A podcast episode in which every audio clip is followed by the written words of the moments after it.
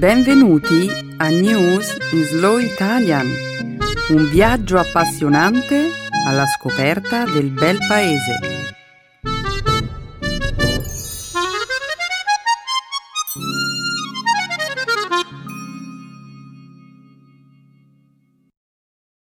Oggi è giovedì 19 aprile 2018. Benvenuti al nostro programma settimanale News in Slow Italian. Ciao Stefano. Ciao Benedetta, ciao a tutti.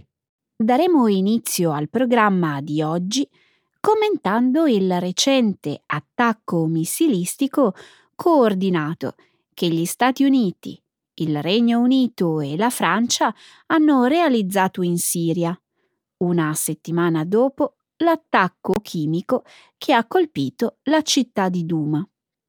Vedremo poi come un gruppo di ricercatori abbia di recente scoperto un enzima capace di metabolizzare le bottiglie di plastica.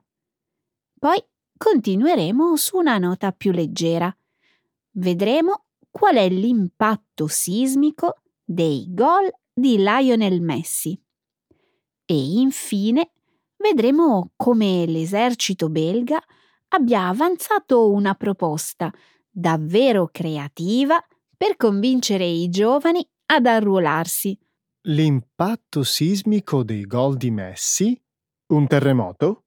Dici davvero? Sì, è un fatto scientifico, ma ne parleremo tra un momento. Ora però continuiamo a presentare il nostro programma.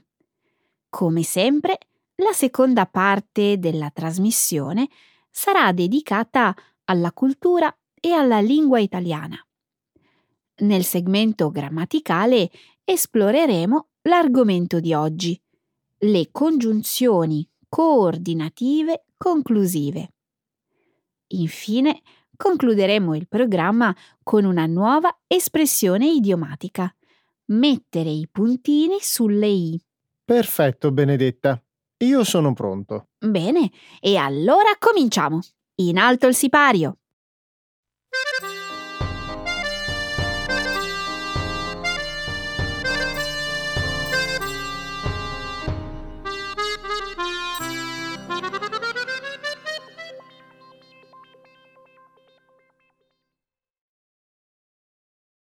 Il Regno Unito e la Francia si uniscono agli Stati Uniti in un attacco missilistico contro la Siria. Gli Stati Uniti, la Gran Bretagna e la Francia hanno lanciato un attacco missilistico in Siria lo scorso sabato, una settimana dopo la morte di circa 75 persone in seguito a un attacco chimico nella città di Duma. I raid aerei hanno preso di mira tre strutture legate alla produzione di armi chimiche, tra cui un centro di ricerca e sviluppo a Damasco. La risposta, coordinata dello scorso fine settimana, è apparsa più potente rispetto all'attacco condotto dagli Stati Uniti in Siria lo scorso anno. Anche in quel caso in risposta a un attacco chimico. In questa occasione gli Stati Uniti, la Francia e la Gran Bretagna hanno lanciato oltre 100 missili sui tre siti. Non è chiaro, tuttavia, quale sia stato il reale impatto dell'intervento sul programma di armi chimiche del regime siriano. È improbabile che i recenti attacchi possano indebolire in modo significativo il governo del presidente Bashar al-Assad, così come è improbabile che possano cambiare il corso della guerra civile siriana. Sia la Siria che la Russia, che in questo conflitto è alleata del regime di Assad, hanno negato che ci sia stato un attacco chimico nella città di Duma. La Gran Bretagna, la Francia e gli Stati Uniti hanno descritto l'uso di armi chimiche da parte del regime siriano come una linea rossa e hanno difeso la legittimità del loro intervento.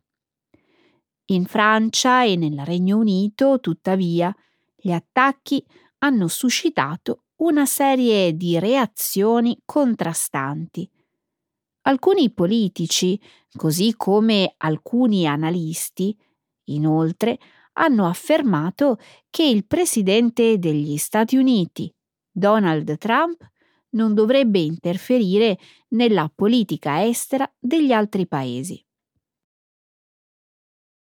Questi attacchi missilistici dovrebbero essere valutati in base a due fattori. In primo luogo, la probabilità che possano dissuadere Assad dall'usare nuovamente delle armi chimiche contro il suo popolo e in secondo luogo il loro impatto nell'ambito di un programma a lungo termine. Al momento nessuna delle due cose che hai menzionato appare chiara. Anche se Stati Uniti, Francia e Gran Bretagna affermano che gli attacchi hanno avuto successo, in realtà eh, sembra che diversi siti di armi chimiche non siano stati colpiti. E per quanto riguarda la strategia a lungo termine... Nessuno sa che cosa accadrà. Esatto. Donald Trump su questo punto si è contraddetto. Nell'annunciare gli attacchi missilistici ha affermato che gli Stati Uniti avrebbero avviato una risposta diplomatica e militare prolungata. Ma poi ha detto più volte di voler ritirare le truppe americane, una volta che l'ISIS sarà stato completamente eliminato. Hai visto che Emmanuel Macron ha detto di aver convinto Trump a rimanere in Siria per un po'? Ma non si rende conto che Trump è completamente imprevedibile? Non lo so. Forse Macron vuole credere che gli Stati Uniti vogliano rimanere in Siria. Dopotutto, è difficile immaginare che abbia dimenticato quanto è successo nel 2011 in Libia, dove le forze francesi hanno guidato un intervento contro Muammar Gheddafi, per poi finire coinvolte in un conflitto più lungo del previsto e senza alcun risultato chiaro. Per la Francia, la Gran Bretagna e gli Stati Uniti tutto questo è anche una scommessa politica. Gli elettori vedono con sospetto gli interventi militari a lungo termine all'estero e la storia di fatto dà loro ottimi motivi per esserlo.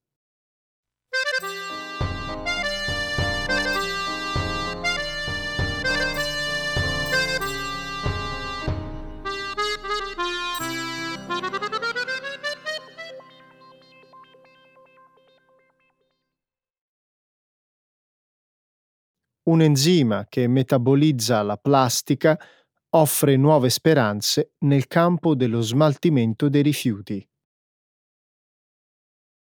Un team di scienziati britannici e americani ha di recente realizzato una scoperta che potrebbe rivoluzionare gli attuali metodi di riciclaggio dei rifiuti e salvare il pianeta da una catastrofe ambientale. I ricercatori hanno creato un enzima mutante in grado di disintegrare le bottiglie di plastica. Sorprendentemente, la scoperta, i cui risultati sono stati pubblicati lo scorso lunedì sulla rivista Proceedings of the National Academy of Science, è avvenuta in modo casuale. Gli scienziati stavano realizzando uno studio su un batterio che grazie a un processo di evoluzione naturale è ora in grado di digerire il PET, un tipo di plastica che si trova nelle bottiglie utilizzate nell'industria alimentare. Nel corso di una serie di esperimenti sul batterio, i ricercatori hanno accidentalmente migliorato alcune caratteristiche dell'enzima che consente al batterio di scomporre la plastica, accelerando il processo. Gli scienziati ora stanno cercando di migliorare ulteriormente l'enzima, nella speranza di creare un sistema che consenta di scomporre bottiglie di plastica su scala industriale. I ricercatori sperano inoltre che l'enzima possa portare a una riduzione dell'uso del petrolio nel settore. Al momento, infatti, non essendo possibile riciclare completamente le vecchie bottiglie di plastica, per poter produrre nuove bottiglie è necessario utilizzare del petrolio. Le vecchie bottiglie di fatto vengono fuse e trasformate in altri tipi di prodotti. Ora il nuovo enzima, grazie alla sua capacità di scomporre completamente la plastica, potrebbe consentire agli scienziati di sviluppare un metodo efficiente per la produzione di nuove bottiglie di plastica. Benedetta, questa potrebbe essere la più grande scoperta scientifica dell'anno. Nel corso del nostro programma abbiamo parlato spesso dell'inquinamento causato dalla plastica. Questa, finalmente, potrebbe essere la risposta a questo problema. Sì, Stefano, è una scoperta straordinaria. Purtroppo però è probabile che passi molto tempo prima che possa essere messa in pratica. Sarà necessario sviluppare un metodo per far sì che l'enzima funzioni più velocemente e su una scala molto più ampia. Ma è comunque un importante passo avanti. Pensaci, questo enzima è capace di scomporre la plastica nel giro di qualche giorno mentre negli oceani, ad esempio, la plastica galleggia per secoli prima di degradarsi. Con tutto l'interesse che susciterà questa ricerca, immagino che gli scienziati potranno migliorare le caratteristiche di questo enzima e con relativa rapidità. Mm, Stefano, tu non pensi che una scoperta di questo tipo potrebbe avere un effetto negativo sul comportamento di molte persone? In che senso? Beh, se si diffonde l'idea che la scienza risolverà ogni problema, molte persone potrebbero sentirsi meno motivate a proteggere l'ambiente. È troppo tardi per preoccuparsi di questo aspetto del problema, Benedetta. Ogni minuto nel mondo si vende un milione di bottiglie di plastica e il numero non fa che aumentare. Mi sembra evidente che non siamo capaci di risolvere questo problema. Beh, questo non è completamente vero, Stefano. Ma per risolvere il problema sarà necessario agire in armonia con la natura. I batteri che i ricercatori stanno studiando si sono evoluti naturalmente e ora sono in grado di metabolizzare le bottiglie di plastica. A questo punto la scienza deve trovare un modo per accelerare questo meccanismo naturale.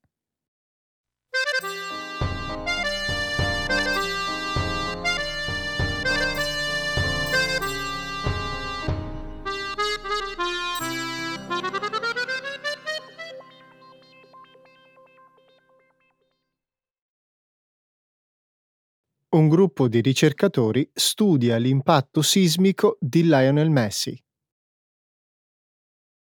Come ha scoperto un gruppo di ricercatori catalani, i gol di Lionel Messi e dei suoi compagni di squadra non si limitano ad accendere passioni tra i tifosi della squadra di calcio di Barcellona.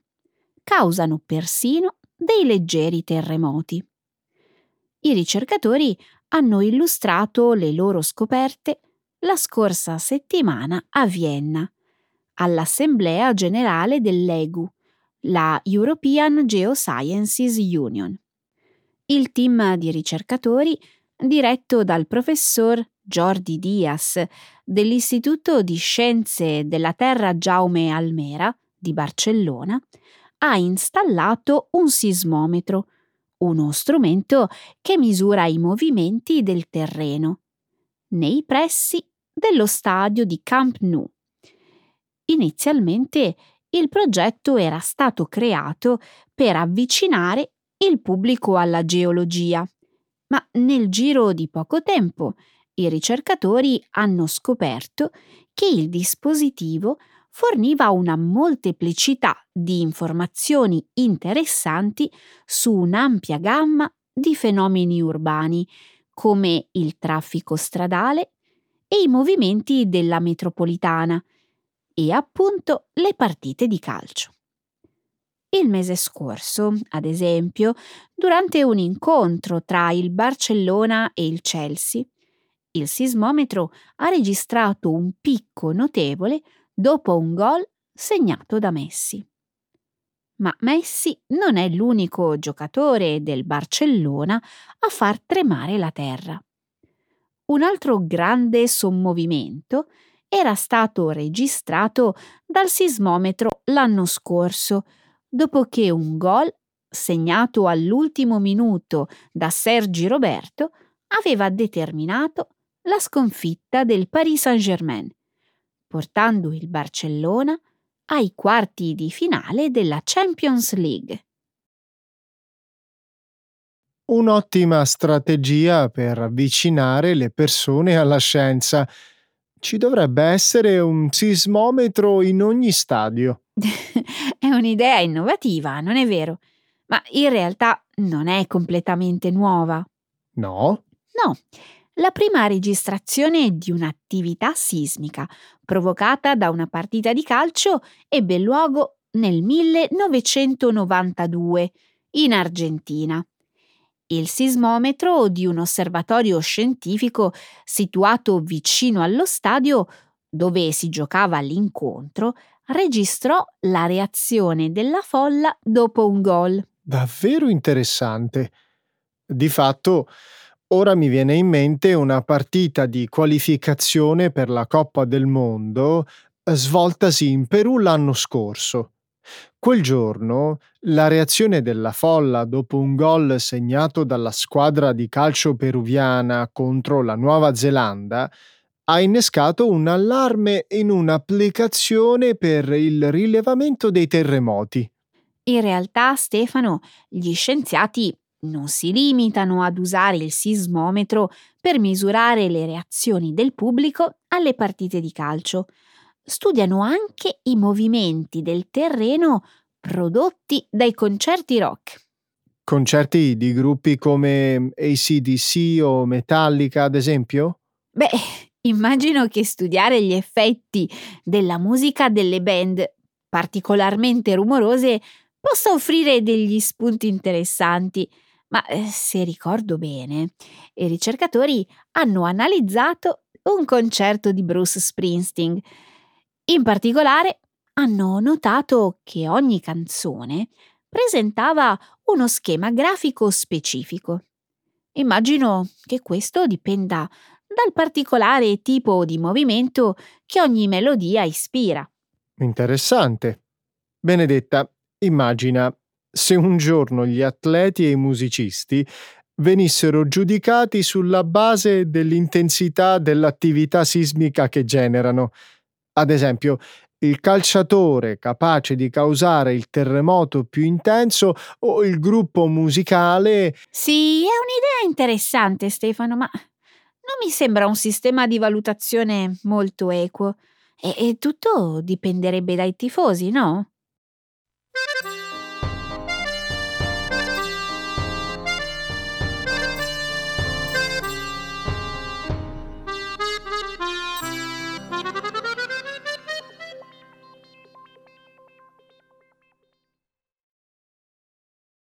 L'esercito belga permetterà ai cadetti di dormire a casa.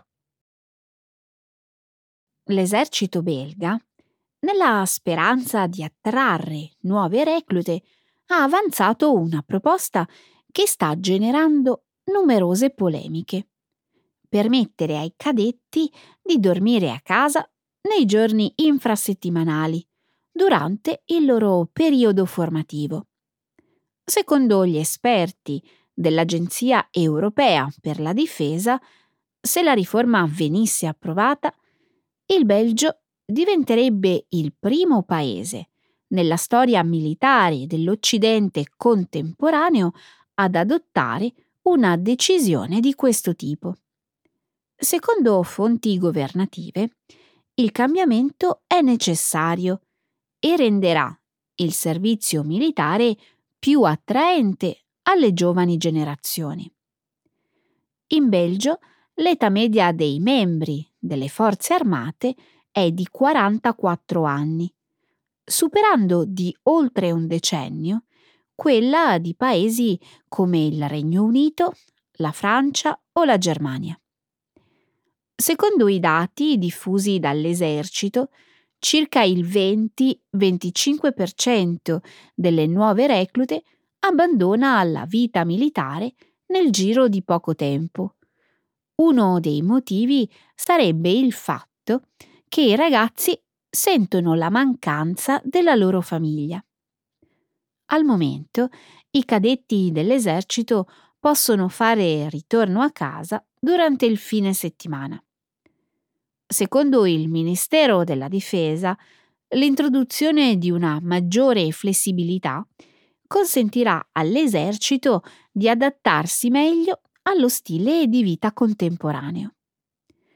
Diversi veterani dell'esercito, tuttavia, hanno criticato la proposta, dicendo che il nuovo modello non consentirà di preparare le reclute per la realtà bellica.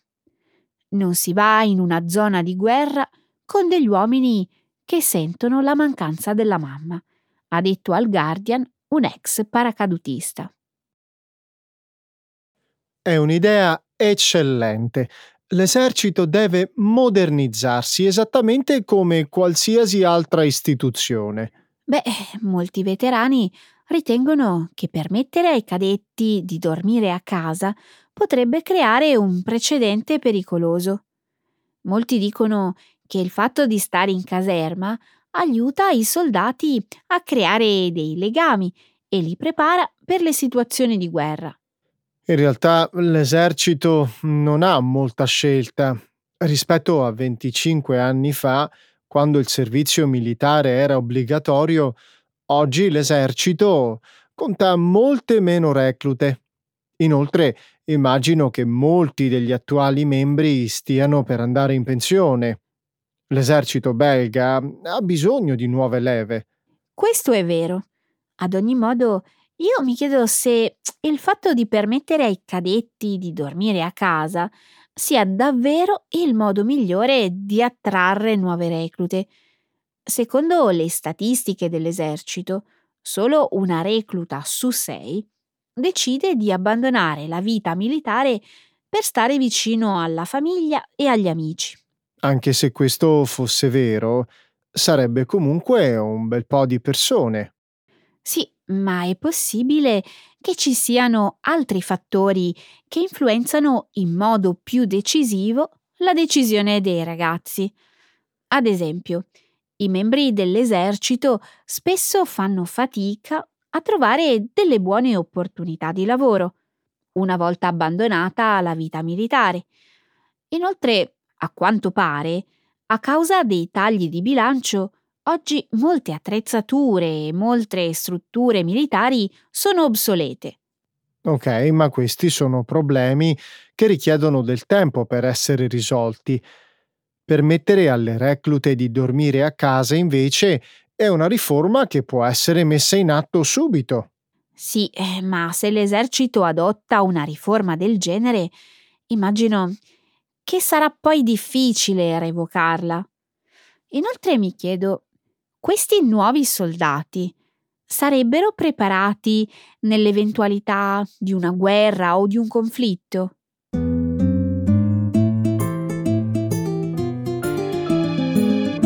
adesso la grammatica. Per capire le regole di una lingua poetica.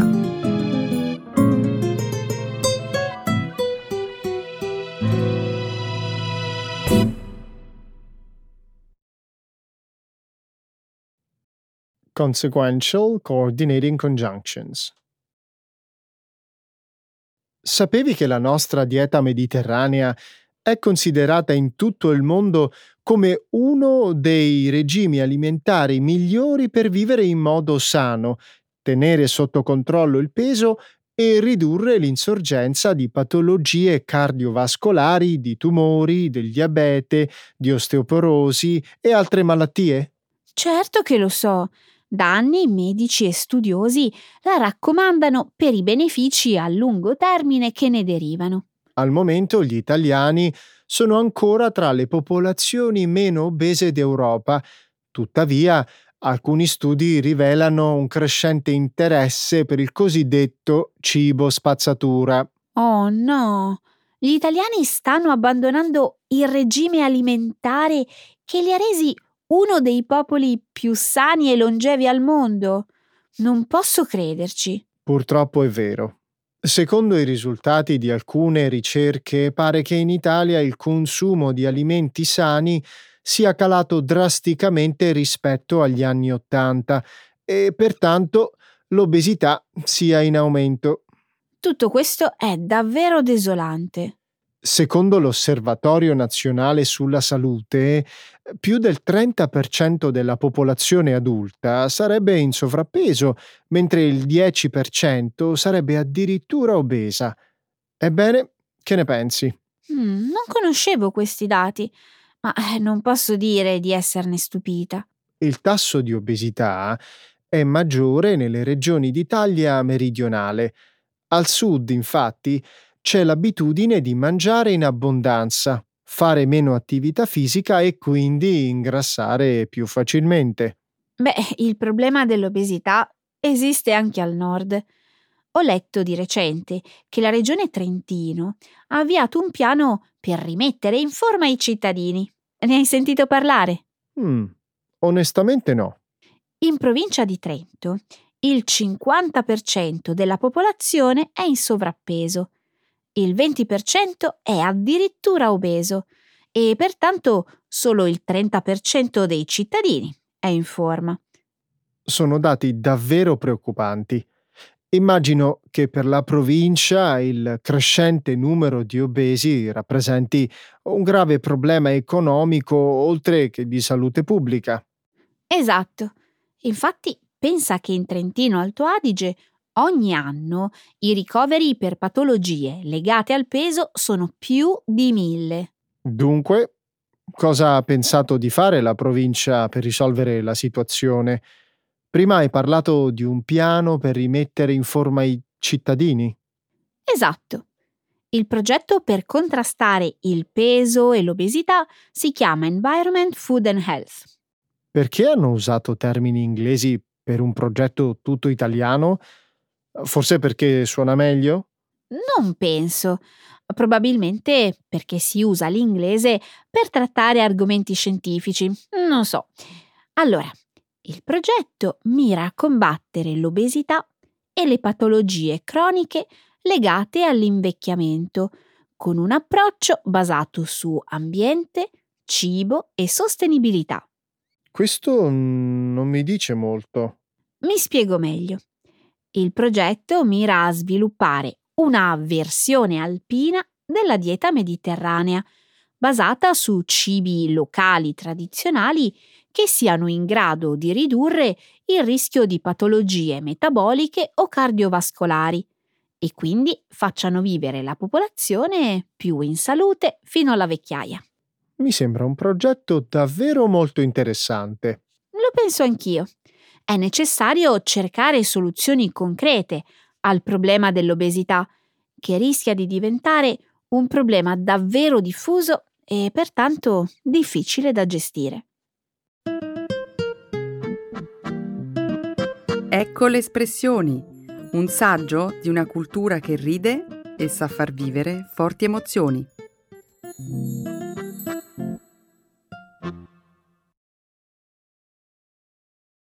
Mettere i puntini sulle i. To dot the I's and cross the T's. Hai sentito che è stato chiesto ad alcuni comuni della provincia di Cremona di revocare la cittadinanza onoraria a Benito Mussolini, concessagli durante il ventennio fascista per il suo impegno e le sue opere nei confronti di queste città? Ho letto questa notizia sui giornali. La concessione della cittadinanza onoraria a Mussolini è una questione passata e la storia non può essere riscritta, però ritengo che visto il rinnovato interesse per i sentimenti neofascisti e le idee populiste, forse sarebbe un'iniziativa corretta, giusto per mettere i puntini su lei e chiarire come stanno davvero le cose. Sono d'accordo. In un momento storico come quello attuale è molto importante dissociarsi dal fascismo. Che tu sappia, sono tanti i comuni che hanno già aderito a questa iniziativa. Ho letto che Mantova, Bergamo, Pisa e Crema hanno già revocato la cittadinanza onoraria a Mussolini, ma eh, che molti altri comuni non hanno seguito il loro esempio. Davvero? In provincia di Cremona, in Lombardia, sono ben 50 i comuni che nel ventennio fascista conferirono a Mussolini la cittadinanza onoraria. Nei primi mesi del 2018 l'Associazione Nazionale dei Partigiani ha chiesto a tutti questi comuni di revocarla con un atto ufficiale. Mm, immagino che non tutti abbiano risposto affermativamente. Corretto. Il no è arrivato soprattutto da diversi sindaci di centrodestra. Giusto per mettere i puntini sulle i, sai come quest'ultimi hanno motivato la loro decisione? Sentiamo. Questi sindaci hanno risposto all'associazione partigiani che, secondo loro, Mussolini ha fatto anche cose buone per l'Italia. Non ne sono affatto stupita. Di simpatizzanti del Duce in Italia ce ne sono ancora parecchi. Lo penso anch'io. Ricordi come rispose il leader della Lega Matteo Salvini al presidente della Repubblica Italiana Sergio Mattarella in merito alla figura di Mussolini? Certo, me lo ricordo bene. Il giorno della ricorrenza nazionale per la commemorazione delle vittime dell'Olocausto, il presidente Mattarella nel suo discorso al Quirinale definì il fascismo come un regime senza meriti, una macchia indelebile e infamante per tutto il paese. E ricordi cosa rispose Salvini? Rispose che Mussolini aveva fatto anche buone cose per il paese, ad esempio introducendo il sistema delle pensioni. Questa è una bufala. Il sistema di previdenza non nasce con il fascismo e per mettere i puntini sulle i, la pensione sociale è stata istituita soltanto nel 1969, 24 anni dopo la morte del duce. Vuoi sapere invece cosa ha fatto realmente il fascismo? Beh, lasciamo perdere. Beh, ha introdotto le leggi razziali, imposto una dittatura che ha eliminato tutte le libertà individuali e collettive, ha portato l'Italia in guerra, contribuendo allo sterminio di migliaia e migliaia di persone. Una cosa è certa, cara Benedetta. L'artefice di tutto ciò non merita alcun tipo di riconoscimento. È indubbiamente vero, Stefano, ma non è revocando la cittadinanza onoraria a Benito Mussolini che si cambia la storia. Credo tuttavia che sia importante, in tempi confusi come i nostri, mandare un segnale forte a coloro che non conoscono la storia e credono che sia stato il fascismo a fare grande l'Italia, perché così non è stato.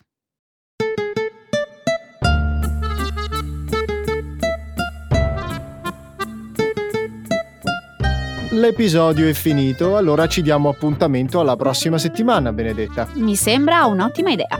Ah, per mettere i puntini sulle i, in realtà la prossima settimana io non ci sarò, ma ci vediamo tra due settimane allora. Perfetto Stefano, buona vacanza. Grazie, ciao a tutti. Ciao.